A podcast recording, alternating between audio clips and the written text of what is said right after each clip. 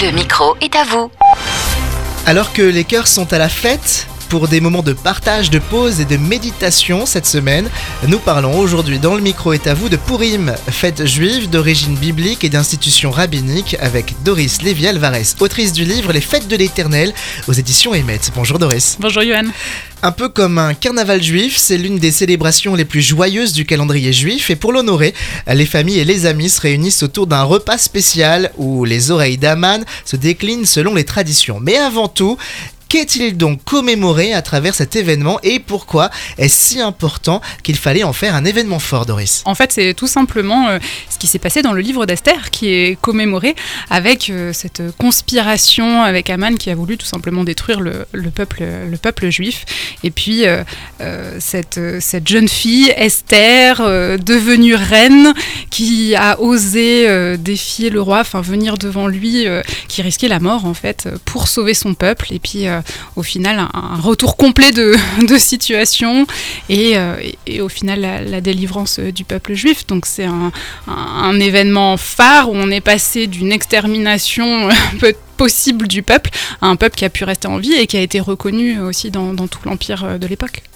Affirmer sa foi en Dieu est toujours une bonne idée, c'est sûr, et finalement, quand le calendrier nous y aide, alors pourquoi passer à côté? Comment cette fête est-elle célébrée de nos jours? Il y a plusieurs choses. Euh, bon, comme toutes les fêtes, il y a des éléments euh, alimentaires, on aime bien manger, et entre autres des petits biscuits, par exemple, qui sont faits sous forme de, de triangle, un peu pour rappeler, alors c'est appelé des oreilles d'amagne, il y a de la petite euh, confiture à l'intérieur, il y a des repas, enfin des, des, corbeilles pardon, de, de fruits qui sont offertes en présent on s'offre euh, les uns les autres. Il y a une offrande spéciale euh, qui est faite au niveau des, pauvres. Puis surtout, c'est un peu, euh, comme tu le disais au début, une sorte de carnaval. on voit les enfants, surtout les enfants, se déguiser, les petites filles en princesse, en reine Esther, et les, les, petits garçons en, mardoché. voilà, c'est la fête. Hein. Y aurait-il une manière pour nous, chrétiens, de nous familiariser avec cette fête, ou, du moins en profiter pour aller plus loin dans notre connaissance de, de l'histoire du peuple élu de Dieu? Euh, que l'on retrouve de la Genèse jusqu'à l'Apocalypse dans la Bible bah, Déjà, je trouve que c'est une chouette période pour relire le livre d'Esther, tout simplement. Et euh, voilà, un livre que peut-être on lit pas forcément euh, souvent.